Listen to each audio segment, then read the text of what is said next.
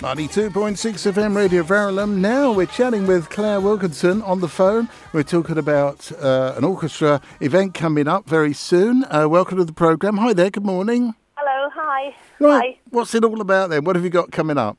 Well, we've got a orchestra. We're Hertfordshire Philharmonia Orchestra, and we do concerts all over Hertfordshire and sometimes in St Albans. But our next concert is going to be in um, St Mary's Church in Potters Bar, and it's on the Saturday, the 16th of February.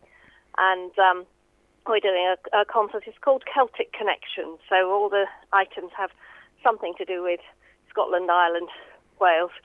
So it's um, Mendelssohn's Scottish Symphony, Yeah. um, of the Mountain and Flood, which is all about Scotland, Jenkins Palladio, which is quite well known, and then we've got Handel, some music from the fireworks and water music, and it's um, arranged by um, Hamilton Harty, who was uh, Irish um, um, composer, conductor, musician. So it's a slightly unusual arrangement, but very nice.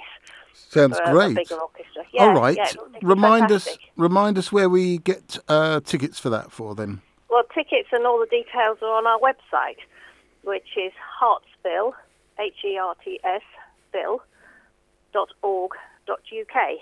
Okay.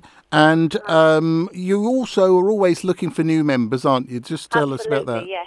So Yes. Well, I mean, a, a big symphony orchestra can always do with a, a big string section. You you almost can't have too many good string players.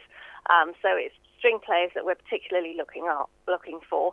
We rehearse in Welwyn Garden City on Thursday evenings. We have a rehearsal schedule for each concert. And we're looking for players who are around grade eight um, standards. So it is a, a you know the highest standard it is. um, amateur symphony orchestra.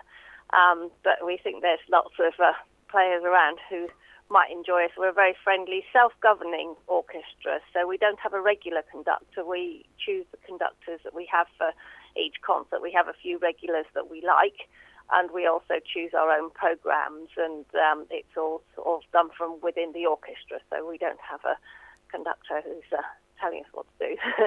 so right. we choose the, the conductors that we like for each concert, and that brings a lot of um, variety, a lot of interest. You know, different styles, different conductors having their different ways of doing things, and we feel it really brings the best out of all the players and keeps it sort of alive and interesting. And um, so, you know, that's been very successful. The orchestra's been going since 1994.